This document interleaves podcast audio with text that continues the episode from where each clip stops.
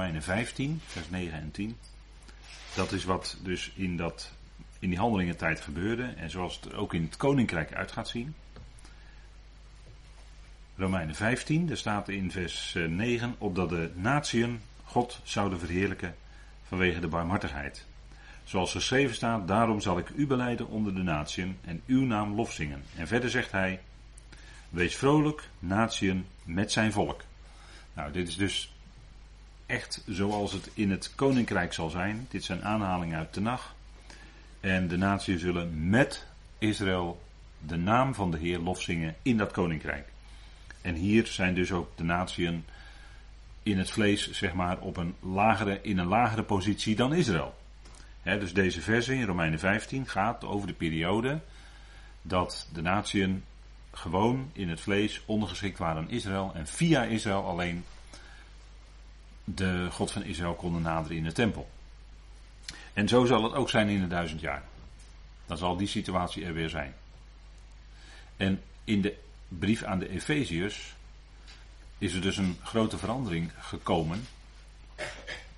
Dat in de geest de natieën op gelijk niveau staan met de gelovigen uit Israël. En is er geen verschil meer. Is het onderscheid in het vlees helemaal weggevallen. De gelovigen uit de natie hebben dan in het lichaam van Christus geen ondergeschikte positie aan Israël. Nee, allemaal in de geest op gelijk niveau. En dat heeft alles te maken met het geheimenis van de Efezebrief. En dat is dus een. Vandaag de dag heb je dus geestelijk gezien een hele andere situatie. dan dat je toen had, waar we over lezen. En wat er straks zal zijn in het koninkrijk.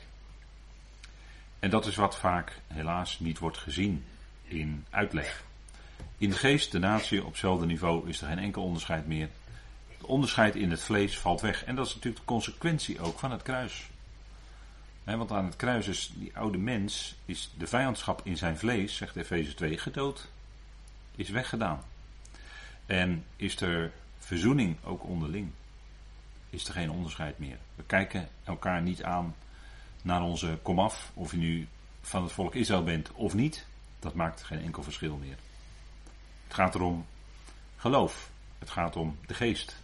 Het gaat om of je verzegeld bent met de Heilige Geest van de belofte, of je lid van het lichaam van Christus bent. Dus dit in Romeinen 15 is nog steeds een andere situatie. Dat was voor het schrijven van de Efezebrief. En dan heb je nog die situatie, dat verschil. Vers 47. Toen antwoordde Petrus: Iemand kan toch niet het water beletten zodat deze niet gedoopt worden, die de Heilige Geest hebben ontvangen, zoals ook wij. Dus hier zien we dat Petrus helemaal in de lijn van het Koninkrijksevangelie gaat spreken over de waterdoop. En in feite is dit al een omkering, want in Handelingen 2 zag je dat de prediking was: bekeer je, keer je om, eventueel beleiden van zonde, dan zul je en laat je dopen, dopen in water, en je zult de gave van de Heilige Geest ontvangen. Dus er wordt gezegd eerst dopen in water en daarna Heilige Geest ontvangen. Hier heb je in feite al een omkering in Handelingen 10. Dat zij ontvangen de Geest eerst en pas daarna wordt er gesproken over de doop in water. Dus dan zie je al een stukje verschil. Hè? Kijk, en die waterdoop, dat hebben we in het verleden ook gezien, die spreekt van reiniging en eenheid. Ieder die gedoopt was, die werd toegevoegd aan die groep. Die was één met die groep die ook gedoopt was. En het was ook een symbool van reiniging natuurlijk. Waterdoop reinigt natuurlijk niet echt, maar het is een symbool ervan. Dat je toegetreden bent tot. En hier is de Heilige Geest op de natie gevallen en konden zij vervolgens ook in de lijn van het koninkrijk gedoopt worden in water. En in deze tijd ligt dat toch weer anders. En ja, dat is altijd zo. Sommigen vinden dat ook zo moeilijk. Hè? Bij Paulus, ja, dan is alles toch weer anders. En waarom kunnen wij dan ook niet in water dopen? Kijk, als je het overzicht ziet van uh, handelingen, de ontwikkeling in handelingen, dan staat het op deze slide even in een schemaatje. En misschien, hoop ik, verduidelijk dat een beetje. Want je ziet dus eerst hè, bij de Heer Jezus, Johannes de Doper, Petrus, zie je eerst de doop in water. En daarna zie je de waterdoop en wordt de geest gegeven. Handelingen 2. En vervolgens zie je dat de geest gegeven wordt en er in water gedoopt wordt. En de apostel Paulus ging ook een stukje daarin mee. En dat had te maken met zijn dubbele bediening. Paulus had een dubbele bediening. In handelingen lees je zijn bediening in het Koninkrijksevangelie. En in zijn brieven lees je zijn evangelie wat hij uitbracht aan ieder die maar horen wil. En dat maakt het voor sommigen ook nog verwarrend, want dan kunnen ze zeggen, ja, Paulus had ook mensen gedoopt. Ja, maar kijk, hij zegt bijvoorbeeld hier, daarom heb ik deze tekst erop gezet, 1 Korinthe 1. Want Christus heeft mij niet afgevaardigd om te dopen, maar om het evangelie te verkondigen. Niet met wijsheid van woorden, opdat het kruis van Christus niet leeggemaakt wordt. En hier klinkt dus al een duidelijke lijn. Kijk, het gaat niet om dopen in water, want daar wijst hij hier op. Hij heeft me niet afgevaardigd om te dopen. En dat brengt Paulus hier in dit vers in, in verband met het kruis van Christus. Het punt is, als je de consequenties leert kennen van de prediking van het kruis, dan is die hele doop in water helemaal niet meer nodig. Want dat is iets wat uiterlijk aan het vlees gebeurt. Maar we leren bij het evangelie van Paulus hè, de consequenties van het kruis, leren we dat we die oude mens, en dus daarmee ook het vlees, hè, die, zij, die van Christus Jezus zijn, die kruisigen het vlees, zegt Paulus in uh, Galaten 5. Die kruisigen het vlees. Dus dat vlees is weggedaan. En wat doe je met de doop in water? Dan doe je nog iets aan het vlees. Maar de consequentie van het kruis is dat het vlees, die oude mens, is weggedaan. Dood, begraven, weg. En dus is die hele waterdoop volkomen overbodig. En is er alleen sprake van geest. want dat is het laatste van dit staartje. Er is alleen sprake van geest in deze tijd. Welk, welke doop geldt dan? Nou, één doop. En dat is de doop in Heilige Geest. En daardoor, dat is dezelfde Korinthebrief. Daardoor word je lid van het lichaam van Christus. Als je in die ene geest word je naar binnen dat lichaam gedoopt. Dus die geestesdoop is bepalend of jij in het lichaam van Christus komt. En de waterdoop voegt helemaal niets toe. En nu is het zo dat mensen willen toch graag nog iets doen. Ze willen toch graag, eigenlijk gaat het dan meer om dat er een getuigenis gegeven wordt. En dat er dan ook ondergedompeld wordt in water. Maar de, alle redenen die daarvoor aangevoerd worden, die houden geen stand. Want in deze tijd geldt er maar één doop. En dan kun je geen kant op. Efeze 4, hè? Eén doop is er. En kijk, dan water, dat doet er helemaal niet meer toe. En dat hebben we ook in de loop van de tijd zijn we dat gaan zien in de hele ontwikkeling. In de afgelopen uh, 30, 30, 35 jaar zou ik dan willen zeggen. Is het een hele ontwikkeling geweest. En op een gegeven moment hebben we ingezien dat inderdaad de waterdoop voor deze tijd helemaal niet meer van toepassing is. Paulus heeft het, als hij het over dopen heeft, meestal ook niet over de waterdoop hoor. Het voegt namelijk helemaal niks toe. En je wilt dan nog iets aan het vlees doen, maar waterdoop, eh, dat kan niet, want het vlees is al. En het punt is dat, kijk, in mensen zit gewoon dat ze een, toch een klein beetje religieus nog willen zijn. Ze willen toch nog een klein beetje dat vlees, toch nog een klein beetje. Nee. En dat, is, dat maakt het gewoon moeilijk. En kijk, als mensen dan aan, aan u en mij vragen van, ja, waarom, waarom kunnen we niet meer in water lopen, is dit het antwoord. En als ze zeggen, ja, maar Paulus heeft ook gedoopt, nou, 1 Korinthe 1 vers 17 is het antwoord. Christus had hem helemaal niet afgevaardigd om te dopen. Maar om evangelie te verkondigen. En voor zover hij nog een aantal mensen gedoopt heeft, is dat heel minimaal. En past dat in de ontwikkeling nog dat het koninkrijk nog door kon breken, het aardse koninkrijk. Dus de doop, het gaat om die ene doop in de geest. En dat gebeurt op het moment dat je echt bewust tot geloof komt. En het is ook niet een aparte ervaring die je nog mee moet maken of wat dan ook. Nee. Het is God die zijn geest dan geeft. Je bent ermee verzegeld. Die geest woont in je. En dat is voldoende. Dat is bepalend. En het vlees, ja, dat doet er eigenlijk helemaal niet meer toe. Dus ik denk dat dat de ontwikkeling is die we in handelingen zien. en dan zien we hier in, in het kader van het Koninkrijksevangelie. Hij gelastte hen gedoopt te worden in de naam van Jezus Christus. Toen vroegen zij hem enige dagen te blijven. De proselieten, zou je kunnen zeggen, die werden hier, hè, want in waterdopen is symbolisch reiniging en het vormt een eenheid. Dus die proselieten van de poort hier, die werden verenigd met de gelovigen uit het besnijdenis, want ze waren ook gedoopt. De Heilige Geest was ook op hen gevallen. En daarmee waren ze met die groep, vormden ze toen een eenheid. Dat was het eigenlijk, hè. En daarom werden zij gedoopt in de naam van Jezus Christus. je leest nergens buiten die ene tekst, maar die is in Matthäus 28 dubieus, hè? dus dubieus of die tekst later is toegevoegd. Waarschijnlijk hoort hij niet eens bij de oorspronkelijke grondtekst, hè, dat gedoopt wordt in de naam van de Vader en de Zoon en de Heilige Geest. Matthäus 28. Die doopformulering, dat is heel dubieus of die wel in de oorspronkelijke tekst heeft gestaan. Waarschijnlijk is dat toegevoegd om de, de opkomende leer van de drie-eenheid te ondersteunen. Dat is een hele goede mogelijkheid. En we willen niks afdoen van Gods woord, maar ook wel heel reëel en eerlijk zijn. Wat zijn nou de juiste teksten? En die tekst is gewoon dubieus gebleken. Hij staat wel in de schrift, hij staat ook in de Concordant Version, omdat het toch onvoldoende duidelijkheid is hoe dat nou precies zit.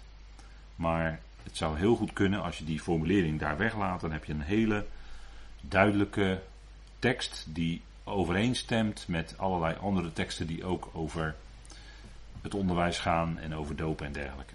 Maar goed, dat even terzijde. Hè. Kijk, ze werden gedoopt in de naam van Jezus Christus.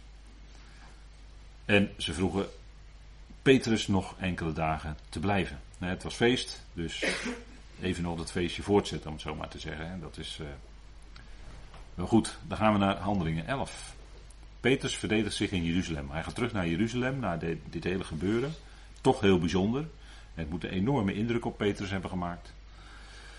En dan zien we dat de apostelen horen van wat hij deed bij de natieën, zeg maar. Petrus, dienst wordt ter discussie gesteld, hij verdedigt zich. En ze erkennen dat Gods zegen inderdaad naar de natie is gegaan. Even heel kort het stukje in uh, Handelingen 11. De afgezanten en de broeders nu die in Judea zijn, hoorden dat ook de natieën het woord van God hadden ontvangen. En dat is toch wel bijzonder. Dat was zeer opmerkelijk. Er waren natuurlijk wel aanwijzingen in de Torah dat zij als de vreemdelingen kwamen binnen hun poorten, dat ze die moesten gastvrij ontvangen. Stond in de Torah. Hè? Moesten ze heel, als, alsof het hun eigen volksgenoten waren bijna, moesten ze die ontvangen. Maar in de loop van de tijd was daar heel veel verwijdering. Werden die natie toch beschouwd als onrein, als niet gewijd. Ehm, de natie die de wet niet hebben enzovoort. Werd een beetje op neergekeken. Al dat soort dingen. En dit was toch wel heel bijzonder wat Petrus uh, had mogen doen. En ze hadden natuurlijk niet alles gehoord wat. Uh, dus ja, ze vroegen zich af: hoe kan dat nu? Afgezanten in Judea, dat is natuurlijk de kern, hè, de Jeruzalem en Judea is natuurlijk de kern van, laten we maar zeggen, het Judaïsme. Hè, dus daar, daar is echt uh, de kern gevestigd, ook van de orthodoxie enzovoort. En zij hoorden dat de natie het woord van God hadden ontvangen. En toch hadden zij uit de profeten dat kunnen weten. Hebben we net gelezen ook in Romeinen 15. Wees vrolijk, gij natie met zijn volk. Dat had de profeet gezegd, hè? profeet Jezaja, meen ik. Daarom zal ik uw naam beleiden onder de natie en uw naam lof zingen. Stond, meen ik, in de psalmen. Bijzonder. Bijzonder. En dat stond toch allemaal in die tenag. Dus dat die natie wel degelijk een plek hadden. En toch in de loop van de tijd hadden de Joden toch gedachten ontwikkeld. Wij zijn exclusief, wij zijn het, wij. En dus waren allemaal muurtjes. En ik heb, meen ik de vorige keer of die keer ervoor, een stukje ook voorgelezen van een, uh, uit de Talmud. Wat een rabbi Eliezer, meen ik, gezegd heeft. Nou, dat is heel duidelijk dat, uh, dat ze neerkeken op de natie. Die beschouwden ze maar als honden en uh, minder waardig. Dus dit was heel bijzonder. Toen Petrus dan omhoog ging naar Jeruzalem, twijfelde zij uit de besnijdenis aan hem, zeggend: Jij bent binnengekomen bij mannen die voorhuid hebben. En jij hebt gegeten met hen. En dat was not done. Dat was, dat kon niet. Dat stond niet in, in hun boekje. Je ging niet om met. Ja, en soms, hè, soms, zonder dat ik nou iets wil zeggen over, maar soms wordt er, merk je vanuit groepen, en laten we zeggen wat zwaardere groepen, of wat groepen aan links of rechterkant van het evangelische spectrum. Soms wordt er, merk je dat dit soort gedachten ook, hè, van uh, ja, wij zijn het, wij zijn gelovigen, en daarbuiten, ja, dat zijn allemaal ongelovigen. Of uh, goddelozen, hè, worden ze dan ook genoemd, hè. Omdat ze dan bijvoorbeeld de zonnesheiliging niet doen, of wat dan ook. Maar eh, dus dan, proef je dat ook een beetje, hè? Dat, dat, die afstand. En, en dit is heel duidelijk binnen die besnijdenis. Zij waren besneden. En ze hadden gegeten bij mannen die er vooruit hebben. Nou, dat, dat was natuurlijk not dan. Dat kon helemaal niet. Als het nou proselieten waren van de gerechtigheid die ook besneden waren, oké. Maar dit zijn onbesnedenen, dat kon niet.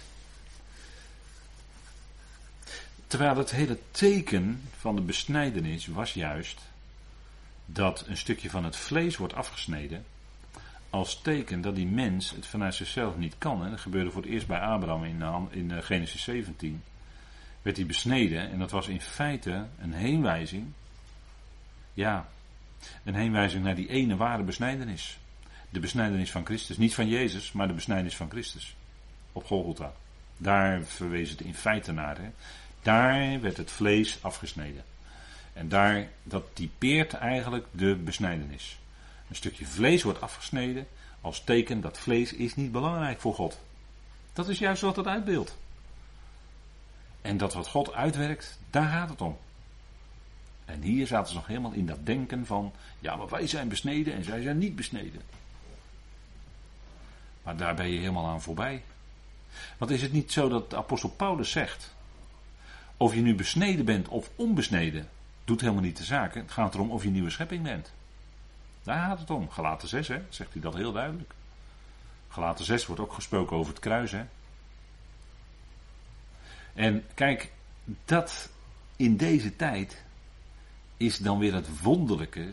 Dat echte gelovigen, christenen, echte gelovigen, die laten zich alsnog besnijden. En daar begrijp ik helemaal niets van. Ik begrijp er helemaal niets van. Terwijl klip en klaar Paulus dat zegt. Dan, wat valt er dan nog te besnijden? Dan draai je de klok terug. Dan ga je bezig met het schaduwbeeld uit de wet, uit de Torah. Terwijl het schaduwbeeld juist verwees naar wat later zou komen, de Jezus Christus. In hem is dat allemaal vervuld geworden. En is er dus helemaal geen besnijdenis meer nodig. Nee, het gaat om die afsnijding van het vlees. Gebeurt op Golgotha. Daar gaat het om. En hier zitten ze in feite nog met al die tegenstellingen van de oude mens, van de oude mensheid. Jij bent binnengekomen bij mannen die er vooruit hebben. Zo beperkt was hun denken. En Petrus was er ook. Ja, die, dat laken, hè, hij gaat erover vertellen. Petrus nu begon en dan gaat hij vertellen wat er gebeurd was.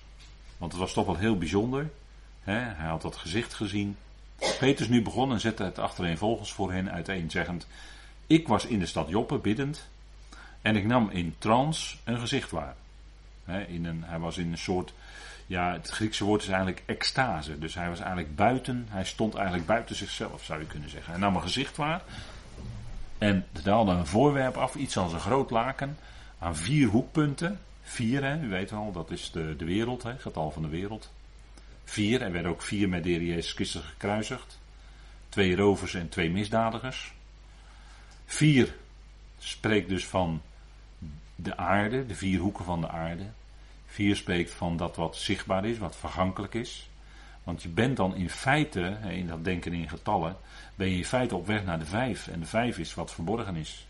En dat heeft ook te maken met de genade. Daar ben je eraan voorbij. Hè? Het was die vier met die ene die gekruisigd werden. Dus in totaal toch vijf. En werden neergelaten uit de hemel en het kwam tot mij. Dat was natuurlijk wel sowieso heel bijzonder wat daar gebeurde. En Petrus vertelt dus exact wat er gebeurd was. Hij was bezig biddend. En als wij nu in deze tijd van genade bidden, dan is het niet zo dat wij een gezicht krijgen hoor. Of mensen in bepaalde kringen die zeggen: Ja, ik heb die en die droom gehad. En daar zoeken ze dan een betekenis in. Of ik was heel diep in gebed en toen begon ik allemaal dingen te zien. Ik denk dat het niet zo werkt hoor. Ik denk dat Paulus daar nooit zo over spreekt. Dat het in deze tijd ook niet zo werkt. Straks weer met koninkrijk. Is het niet de profeet Joël die zei: Uw jongelingen zullen gezichten zien, uw ouderen zullen dromen dromen. Maar dat is voor Israël. Als het koninkrijk door gaat breken. Nu niet in deze tijd. Dus ja, als u misschien iets geks gedroomd heeft, ik zoek daar nooit wat achter. En probeer het maar zo snel mogelijk weer te vergeten. Heeft geen betekenis. Maar gebed heeft wel betekenis. Is het niet zo dat wij, zoals Paulus dat zegt, eh, alles met gebed en smeking, met dankzegging bij God bekend kunnen maken? Die bekende woorden uit Filippenzen 4. En wat is dat wonderlijk? Dat doet iets met je gedachten. Want het gaat in Filippenzen 4 natuurlijk over die gedachten. Het zal u, het, die, die machtige vrede van God, die zal jouw hart en jouw gedachten, die zo snel met jou op de loop kunnen gaan, die vrede van God, daar word je dan in bewaard. In je innerlijk, van binnen, in je hart en je gedachten. Heeft alles met elkaar te maken hoor, hart en denken. Dat is in de schrift een twee-eenheid. Maar dat met gebed en smeking, met dankzegging, omdat we weten, God werkt het uit. Hij doet het samenwerken tot wat goed is. En dat kunnen hele moeilijke dingen zijn in ons leven. Dat is niet makkelijk wat Paulus daar zegt. Maar juist die dingen die tegenzitten, het lijden, daar heeft hij dan over. Hè. God doet alles samenwerken tot wat goed is. Dat is, zijn juist die moeilijke dingen bedoelt hij dan. Die tegenslag, dat, dat wat tegen zit, dat wat je niet wil en gebeurt toch. Dat hè, biddend. En ja, ik denk dat dat heel enorm belangrijk is. Hè. De, de, de zijn nu bezig met de Efezebrief. De wapenrusting, dat is heel belangrijk. Gebed is daar als zevende facet heel erg belangrijk in. Al die onderdelen, die doen we biddend, die trekken wij biddend aan. En dat is voor onze wandel, dat is voor je praktijk. Gebed is ook voor je praktijk. Dat is geen theorie, dat moet je doen. Bidden, kun je zoveel over lezen, en dat is allemaal niet verkeerd. Je kunt zoveel over lezen in de psalmen en wat eh, boekjes enzovoort. Allemaal, allemaal prima tot je dienst, maar bidden moet je doen. En danken. Ik denk dat het ook veel meer danken wordt naarmate je ouder wordt in het geloof, groeit in je geloof, wordt het steeds meer danken, denk ik. Omdat je steeds meer zicht krijgt op wie God is en hoe God het uitwerkt. Je groeit in de erkenning van God. Dat is ook het gebed van Paulus in Colossense 1. Weer gebed hè. Groeien in de erkenning van God. Dat je steeds meer gaat erkennen, ja vader, u bent God, u bent de plaatser in mijn leven, u doet het niet verkeerd, u doet het goed. En ook al gaat het in, tot op zekere hoogte in onze ogen verkeerd, dan gaat het juist goed. Eigenlijk is het zo, hè? En, en dan kun je leren bidden en danken en dan heb je volkomen vrede en rust van binnen in je hart. En dat wens ik u zo toe in deze tijd. Met al die berichten die het denken op hol kunnen laten jagen. En hoe moet dit en de crisis dat en uh, morgen gebeurt er dat. Ja, dat zal allemaal best. Maar God is de grote regisseur van alles. God heeft alles werkelijk vast in zijn hand. En laat het niet uit de hand lopen. Het gaat precies volgens plan. En dat de wereld in deze tijd goddelozer wordt, ja, dat is zijn plan. Dat moet gebeuren. Hij zal zelf een krachtige dwaling zenden, opdat zij de leugen geloven, zegt 2 Thessalonicenzen toch? Dat doet God. God stuurt hen een krachtige dwaling. En dat doet hij natuurlijk via geesten enzovoort, natuurlijk. Maar dat, dat is natuurlijk allemaal volledig is dat bezig. En het zal nog erger worden, ja. Dat is geen, niet om doemscenario's uit te spreken. Maar dat is wat de schrift gewoon laat zien. En dan is het een korte, korte tijd. En dan zal de Heer er zijn om die zuchtende, vermoeide, leidende schepping te verlossen. Dat gaat komen. Net zo zeker als die moeilijke tijd komt, die grote verdrukking, zo zeker zal ook daarna de verlossing zijn en de bevrijding, de vrijkoping, die de Heer zal bewerken. Bidden, heel erg belangrijk hè. Petrus, we gaan even terug naar wat Petrus vertelt in Jeruzalem. Tegen degene die heel kritisch naar hem keken. Hij was toch wel naar de vooruit gegaan. Waarin ik strak keek en het overdacht. En ik nam de viervoeters van de aarde en de wilde beesten en de reptielen en de vliegende schepsels van de hemel waar. Nu hoor ik ook een stem zeggen tot mij opgestaan, Petrus, offer en eet. Dat was verrassend. Er waren allerlei beesten. Mensen aanbidden ze. Hè. Dan, eh, als ik dit zo lees, moet ik altijd denken aan Romeinen 1. Hè, dat de mens, als die zich van God afkeert, dat hij eh, het schepsel gaat vereren. En dat is een neergaande reeks. Hè. Dat eindigt bij de reptielen, dat het op de grond kruipt. Maar hier ziet hij allerlei gevogelte en ja, dat is allemaal prachtig in de natuur. In het voorjaar zie, je ze en hoor je ze s ochtends vroeg ook zingen, die vogeltjes. Dat is allemaal heel erg leuk. Maar er waren rein en onrein en Petrus moest het echt van overtuigd worden. Opgestaan, Petrus. Kijk, en hier heb je het weer, hè? Opstaan. Opstaan, dat is, dan, dan is er een verandering. Als dat woord klinkt in een tekst, is er een verandering. En dat hint in feite naar op, de opstanding. Petrus offer en eet. Een hele nieuwe Iets heel nieuws. Iets heel nieuws. Ik echter zei geen zin zeer, want iets ontwijds of onreins kwam nooit binnen in mijn mond. Dus Petrus had zich aan de koosjere, aan de, ja, ik weet niet of dat toen ook zo heette, de kashrut gehouden. Kosher eten, nooit iets ontwijds of onreins volgens de Torah. Had hij gegeten. Maar het punt is, de stem echter antwoorden voor een tweede keer uit de hemel. Wat God gereinigd heeft, beschouw jij, beschouw jij dat dan niet ontwijdt. En dit zou je ook wel tegen sommige christenen kunnen zeggen, tegen sommige gelovigen. die weer terugkeren, kan ik niet anders zeggen dan dat, die, die, die afdalen naar de voorschriften van de Torah. En die dan bijvoorbeeld geen, uh, geen vlees met bloed erin willen eten of wat dan ook. Hè, of geen varkensvlees of weet ik wat. En uh, die, die gaan er heel, heel scrupuleus uh, heel, heel, heel, erg uh, strak voor hun geweten is dan heel erg aangescherpt door Torah. En dan gaan ze heel strak kijken, dit wel eten, dat niet eten, koosje. En vergeten ze dan dit, wat hier tegen Petrus werd gezegd. Wat God gereinigd, beschouw jij dat dan niet als ontwijd? Wat notabene tegen Petrus gezegd. Paulus, die zegt dat natuurlijk ook tegen Timotheus. Je kan alles eten onder dankzegging uit de schepping. God heeft het allemaal geschapen, dus je kan alles eten. Maakt niet uit. Je bent helemaal vrij. En zo is het ook. Maakt geen enkel verschil. Dus als jij graag wilt terugkeren, ja, dan ben je bezig met de wet. En weet je wat de wet doet? De wet zijn, dat zijn regels en de wet gaat altijd op een of andere manier heersen. Dat is wat de wet altijd gaat doen. Dan, uh, het begint met één iemand en die weet een andere mensen aan te steken binnen een geloofsgroep. En op een gegeven moment moet de hele geloofsgroep moet dat gaan doen. Hè? Dat, dat is het principe van de wet. De wet gaat altijd heersen. En het punt is dat we zijn vrij. We zijn vrij. We kunnen alles eten. En we gaan geen navraag doen.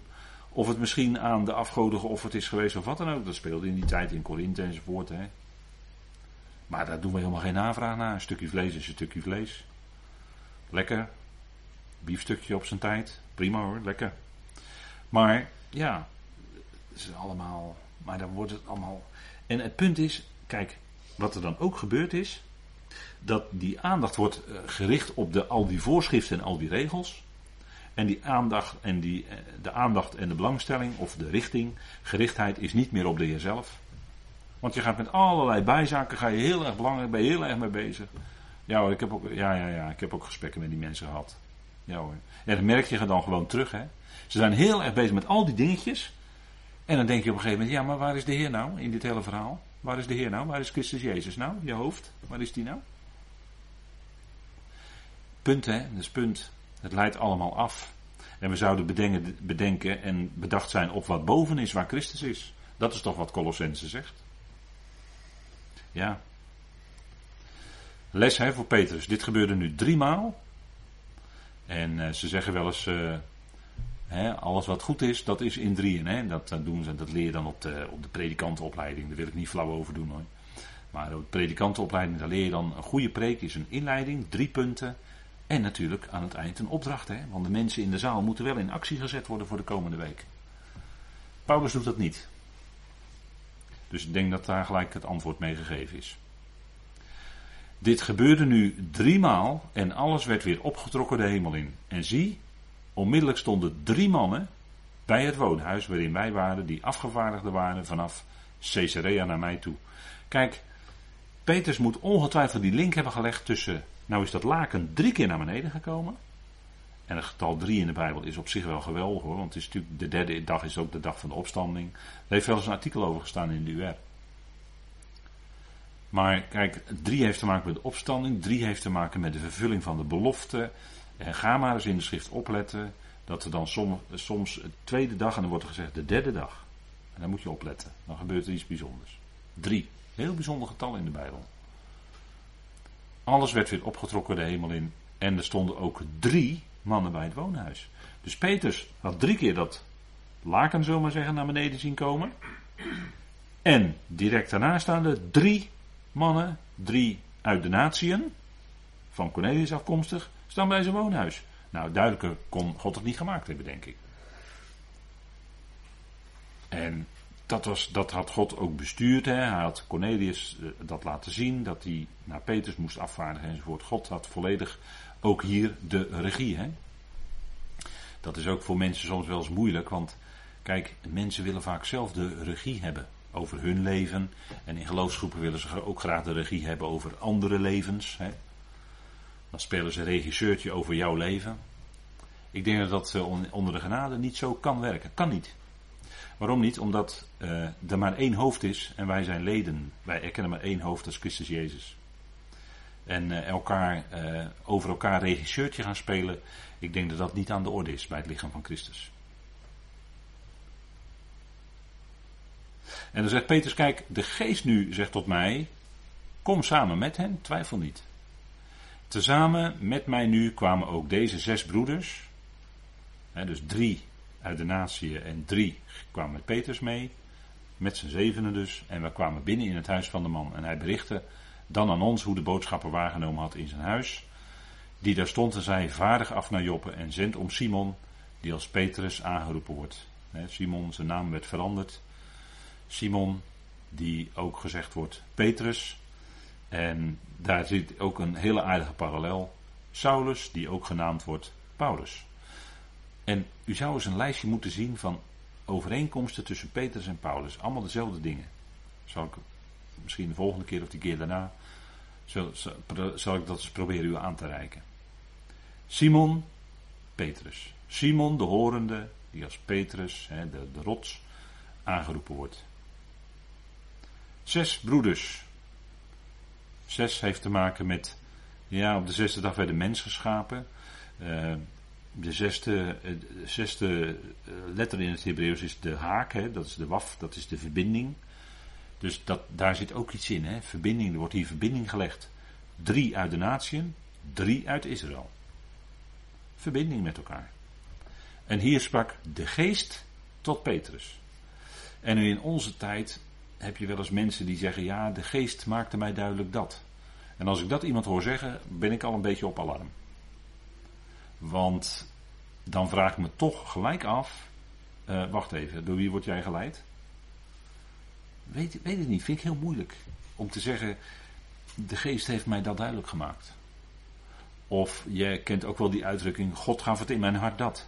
Ja, gaf God dat in jouw hart? Of was het misschien toch jouw eigen verlangen? Ik ben er altijd heel erg kritisch op, dat soort dingen.